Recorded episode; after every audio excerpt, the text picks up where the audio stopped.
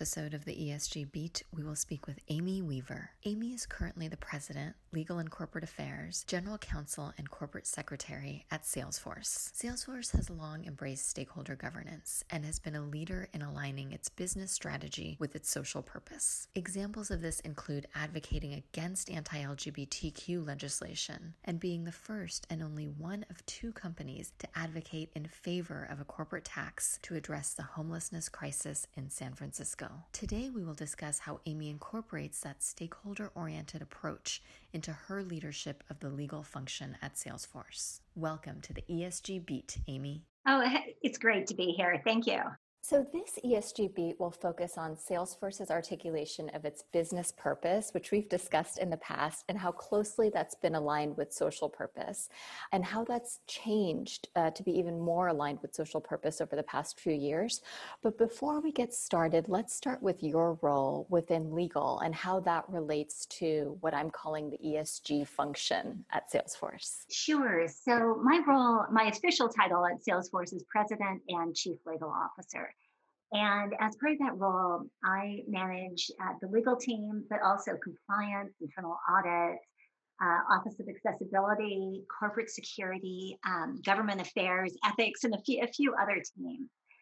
And what I love about this is every one of these teams I've listed has its own specific charter, its own specific goals uh, for the company and for the year. But every group is really united around a common mission of protecting and enabling compliance for the company. And this really goes, I think, also to the heart of ESG. ESG has gone from being kind of a small team that might be tucked away at more progressive companies and, you know, so, so some corner to check a box to being a function that touches every group in the company. And that certainly goes for all of the groups in LCA, which is how we refer to legal and corporate affairs. Yeah, we've we've talked about how highly integrated ESG is in Salesforce and how broad your ambit is and the fact that, you know, so much of it does intersect with your role really shows how much the company has always valued ESG. So, I wanted to move on to social purpose, which has become a buzzword since the Business Roundtable statement last year. But can you describe for us how Salesforce's historical approach uh, has been with respect to social purpose and business purpose? So, first, you know, we, we were thrilled to see the Business Roundtable really endorse this idea of social purpose and stakeholder theory.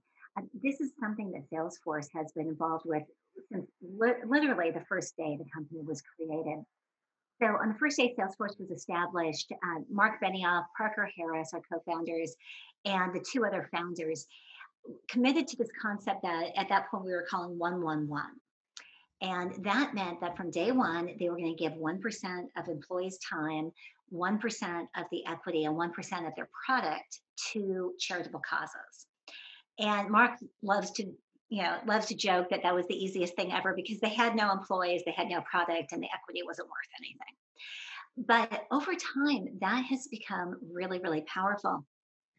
And we now have 51,000 nonprofits that are running on our system, either free or for some sort of reduced uh, rate. Our employees have worked more than 5 million hours uh, in volunteer capacities, and we've given away $352 million in grants. And eh, what is probably even more important is we've really advocated this model to other companies as they come up because the earlier you can get in and start doing this, the easier it is. And we now have more than 10,000 other companies who have adopted this model in some ways, which is having a much, much greater effect beyond Salesforce. And I think is, you know, ultimately that will be the legacy of Salesforce. And I think when I look at this, what it really shows is that Salesforce has been a different type of company from the beginning where words like social purpose uh, aren't new. They, you know, they're, they're, woven into every part of the company from day one. Yeah, and we've even uh, talked about how serious you are with respect to the volunteer hours. And I've asked you before, well, you know, how do you know that members of your team are, you know, actually doing that in volunteer hours? And you've said, oh, well, I actually check. Oh, I do. I do. I have an app on my phone. I can look up how people are doing on their volunteer hours. I think it's so important. And, you know, I don't check just to look over their shoulder and make sure they're doing good work, but I, first, I want people to feel empowered to take that time. We give employees seven days paid time um, off to do to do this work. I want people to feel really empowered to do it, not to get too busy to do it. Also, because I think it's just good for people. People come back from doing volunteer time off energized about their job, about their um, purpose, about their connection to their communities and to the company. And so I love it. And, you know, I'm constantly asking people how they're doing on their volunteer hours and uh, where they are. And I get notices if people use up their entire time, not use it up and do the full seven days. Um, I, there, I automatically get an email uh, from the company so that I can go out and make a big deal and kind of reward them for doing that as well. Let's shift to something that we've discussed in the past, which is in your role as president and chief legal officer. Do you worry about any conflicts or perceived conflicts between the board's fiduciary duties and Salesforce's, you know, progressive articulation of its social purpose? And and has that sort of worry changed over the past, let's say, five years? Well, I would say that the the very basis behind that, which really goes to the roots of Delaware law, go back much more than five years. Um, I think back to when I was in law school. And I went to Harvard in the mid 90s, and I remember very distinctly uh, the day I sat in my corporate law class and we discussed what was really the purpose of a corporation. And people really believed that the only purpose was to return profits to shareholders. And there was this raging debate about whether a company had any obligation to its community. And you know, even then, this, this was a pretty liberal law school. But the students on the right said, no, but there's no obligation to communities. Don't do any harm, of course, but there's no overt obligation. And the students on the left very self righteously said, no, absolutely, you have an obligation. But when pressed on what that obligation was, they suggested it was making like small donations to Little League or the local ballet so even this group of you know idealistic young you know 20 year old students we had no concept of what the power of corporation was and also what was really good for creating strong corporations so when i look at it today i think one of the biggest mistakes that people make is thinking that there's really a tension or a conflict between doing what's best for your shareholders and doing what's best for all of your stakeholders. In fact, if you are failing to look at your stakeholders, looking at your employees, your communities, your partners, I think that you are doing a disservice to your shareholders because you're failing to create a company that is strong and it's going to be long term. And you need to do that really to serve the ultimate purpose of corporations. So I don't worry at this point between that there is some sort of conflict built in between the fiduciary duties and how we are involved with progressive movements and what the duties are that our board has. Now, Salesforce has always been incredibly progressive. How has your commitment to social purpose changed in the last few years, just given how far the investment community and the rest of the, let's say, more traditional business community has come? Well, I think it's been fun. Um, Salesforce was always really cutting edge in terms of where we were willing to jump in and really use our business and use our voice and our values and our platform. And the, fir- the first instance where we were very outspoken was in Indiana back in 2015. Indiana state legislature passed a bill that we were very concerned could be used to discriminate, uh, particularly against the LGBTQ community. Salesforce jumped in. Mark became very active on Twitter. I flew back to Indiana. Our head of government affairs joined me back there. And it was one of the first times a company had come out that publicly um, against a piece of legislation that was really aimed at a social issue. And we were very lucky. We were able to get in there at the right timing, worked across um, with Republicans and Democrats uh, locally, with local church groups, with local communities. And within a week, we were able to be part of a team that helped get the law amended. And I remember standing in the state house in Indiana, which is gorgeous, by the way, and being so proud to be part of that. But that was really novel for a company to take that position. That's not novel anymore. And over the last five years, we've seen companies stepping up and really taking a lead in realizing that by stepping in and helping um, with laws that would affect their employees, that would affect their customers, their partners, their communities, they can really um, do a lot of good and strengthen their companies. You know, another example that was unusual was Proposition C. And so that was about a year and a half ago in San Francisco. It was a ballot initiative that was put on the books in San Francisco with the goal of taxing large corporations to create a pool of money that could be used to really address the homelessness crisis in San Francisco and also mental health uh, support. Um, this was not popular with large corporations. It was going to raise, you know, raise our tax. I was not surprised at all that Salesforce took a very different position and said, you know what, this is good for our communities. We need San Francisco to be a strong, vibrant city. We need to address this homelessness crisis. So we jumped in, we spent a ton of our own money, uh, own resources, own time, and really supported the initiative. And it passed uh, with 62% of the vote. And again, a very unusual um, way for a company to jump in, but really proud of what we did in that case. Yeah, with respect to Prop C, still very much on the vanguard given how few companies have supported it. To date, only two. Is that right? I think that's well. At the time, we were it was just one, and I think uh, one company joined us afterwards. Um, we, we were not very popular at that time, but you know, we really believed it was the right thing to do. It was the right thing for San Francisco. It was the right thing for our employees and it's going to make uh, our customers stronger as well. So let's talk about another area that really, where there's a strong nexus with uh, the legal department and where you're clearly on the vanguard. And I've been so impressed as someone who studies corporate law and that's disclosure. You've been very clear in your financial disclosures about your corporate purpose and its alignment with social purpose. Can you give us a perspective of the chief legal officer on that approach to disclosure? Yes. Um, if anything, um, I was the person probably dragging my feet a bit on that. So, two, three years ago, uh, a couple of, of, people from our environmental team came forward and said, you know, we think we should put all of this additional disclosure in our 10K.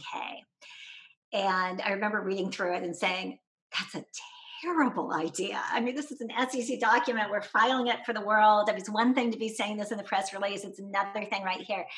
And so it took it took me a while to get really comfortable that uh, we were going to say this and make these commitments really in um, a filed document. Uh, we did, and it was interesting. We filed it around, um, I think it was right after the markets closed one day. So, you know, one o'clock, 1.30 in the afternoon. And by six o'clock, there was a television news story on the fact that we had added all of this disclosure. It was considered very unusual. But what we saw is within a few months, more and more other companies started doing it. And I'm really, really proud of that. Uh, so now I like to take credit for it, even though I, I fully admit I was dragging my feet. Uh, but we're seeing more and more companies, it's becoming very typical to jump in publicly and disclose what they're doing, either through you know, stakeholder reports, ESG reports that they put out, or I think very meaningfully, putting it right into their SEC filings. So, just to contextualize for our audience, just how bold you were in your SEC filings, can you give us a sense of your disclosures? Sure. So, we were very clear that we we believe in stakeholder theory, and I want to be clear: our stakeholders are a broad group. Uh, it starts with our stockholders. It's our stockholders, our customers, our employees, our community, our environment, uh, the society we live in. And this is driven by our values of, you know, equal rights and equal pay. Um, and it's really led to changes that we've made in many, many areas. I mean, we are committed, as we put in our SEC filing, to creating a sustainable, low carbon future. We want to deliver a carbon neutral cloud. We want to operate as a net zero greenhouse gas emissions company. And we're working to achieve our goal of 100% renewable energy for our global operations. And it was important to us that if we are going to do this, we should own up to this and put this in a document that people can read and people can read back to us. Um, so now let's pivot to some challenges. You know, given how progressive you've been with respect to so many different issues, from environmental justice to social justice, are there instances where it's hard to articulate what issues you maybe shouldn't take a stand on, and how do you mediate those? Potential conflicts perhaps among your stakeholders? Well, in general, you know, we always say everything at Salesforce is guided by our four core values. And the values are trust, customer success, innovation, and equality.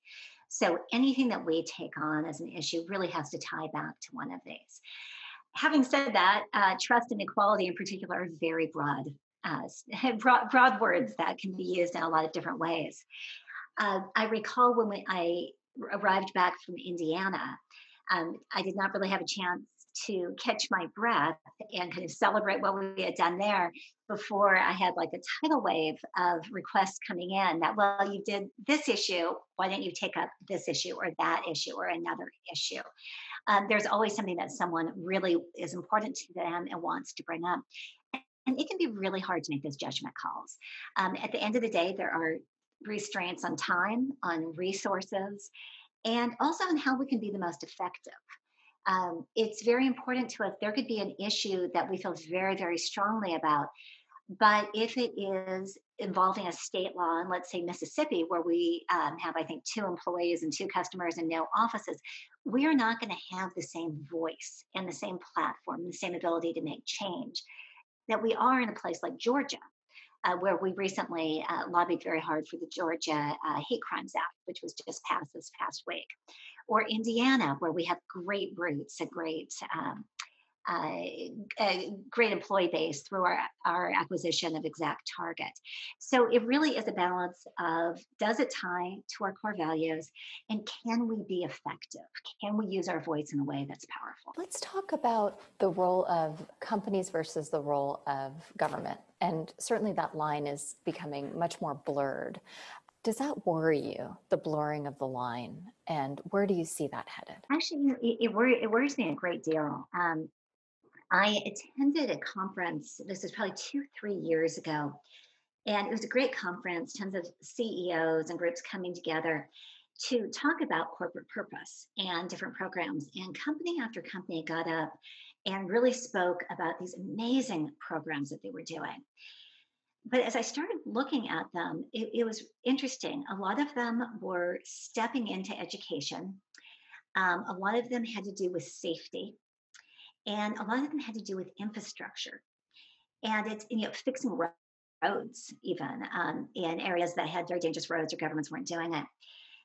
All of these are great things and they need to be supported. But even if you look at the most kind of libertarian view of what a government does, public safety, infrastructure, public education, these are the core functions of government.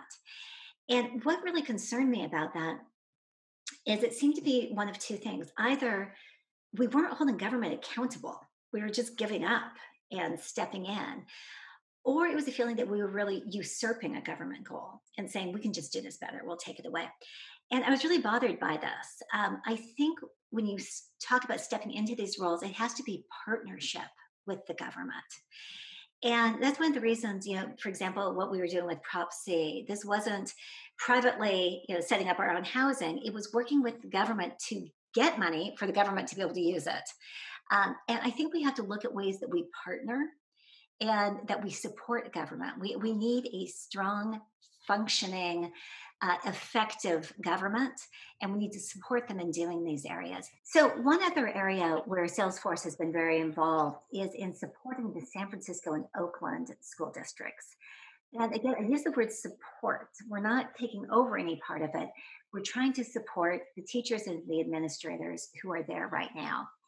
So, a number of years ago, Salesforce.org, our charitable arm, gave grants, I believe it was $100,000 to every middle school um, principal. And we said, do what you want to with the money. And they all kind of looked at us blankly, like, pardon? We said, no, you know your school. You know the student body. You know what your school needs. You might need a new paint job at this school. You might need computers at another. Do what you mm-hmm. want. The only requirement is you come back here in a year and you share your story. And so a year later, the principals came back and some of them said, totally blew it. This was the wrong way to do it. Another person came back with this great idea. But what we did is we trusted them and we empowered them with these additional funding. And it's that type of partnership where I think companies can be really, really powerful. I'd like to move to the present moment. We, we um, you know, are recording this ESG Beat amidst a global pandemic um, and uh, racial injustice, which has, of course, existed for, throughout our history.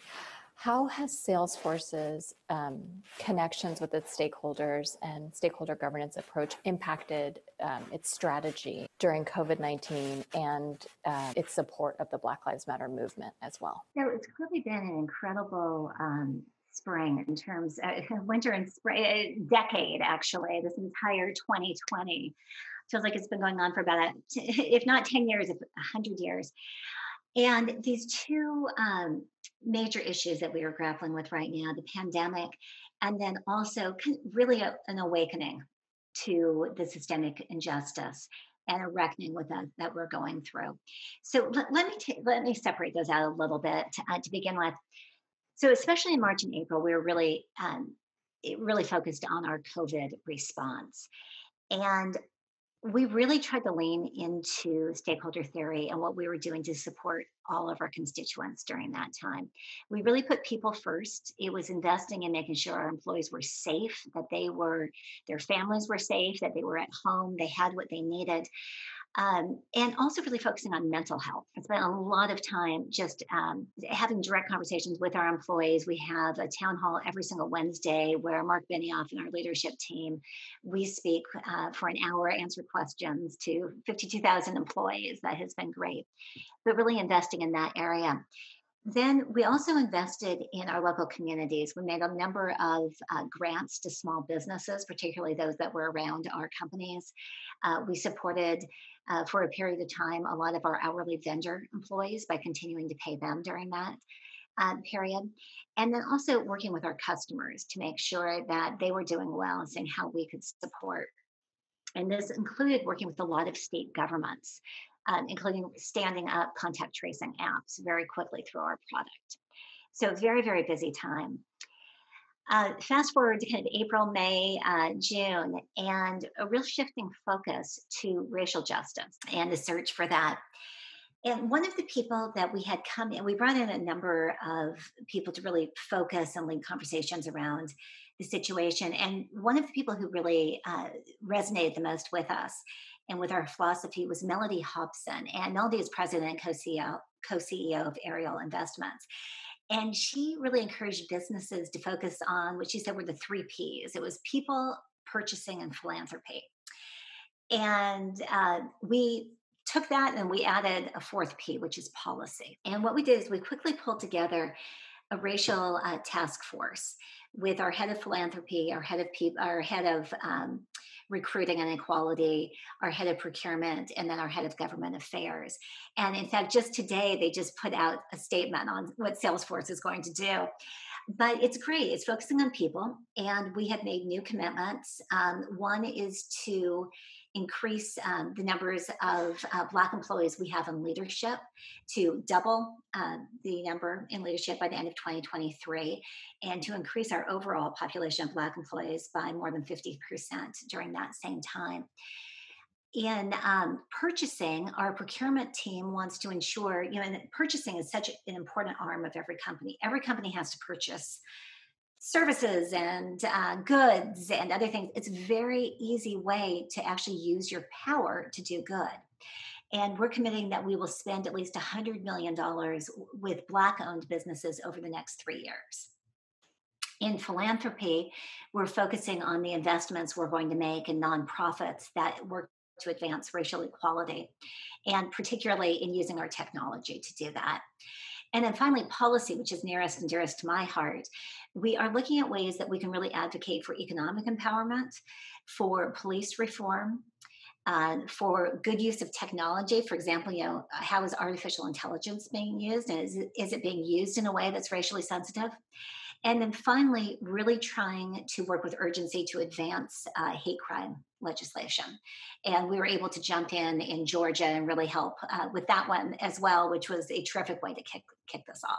Amy, thank you so much. And I look forward to reading the statement that Salesforce put out today, um, and in particular, looking at the policy commitments that you've made. So I always like to end the ESG beat with a magic wand and a crystal ball. And let's start with a magic wand. So, if I gave you a magic wand and you can cause companies to change something about the way they approach their social purpose, what would that be? I love the idea of having a magic wand. I, I think the most important thing they could do is to stop viewing stakeholders and shareholders as competing priorities. Focusing on stakeholders is by far the best way to serve our shareholders over the long term. And living away from this false uh, division, I think is extremely important. And now on to the crystal ball. Where do you see us headed? Well, in some ways, I'd rather have my magic wand um, again instead of the crystal ball. I, I do, I am concerned with as we look forward on the on the economy and where we're going and we look at so many companies that are really struggling right now with their footing and not sure whether they're going to have to cut jobs or whether they're losing revenue. I am concerned that focuses on things like diversity and inclusion and esg may fall a little bit to the wayside. And so I'd like to kind of reclaim that magic wand and use it to use it in this area to make sure that companies aren't doing that and that they realize that this is really the time to double down in those areas. And that by doing that, they are going to come out of this crisis much stronger, much healthier, and provide much more fulfilling companies and careers for their employees. Thank you. I hope that I, I, wish I could give you a magic wand. If I had a magic wand, I'd give it to you. well, thank you for letting me be here today. This was really fun. Uh, thank you uh, for your leadership, and I I look forward to speaking with you about all of these initiatives in the weeks and the years to come. I'm Amelia Miazad from Berkeley Law. Thank you for staying on the ESG beat with me today.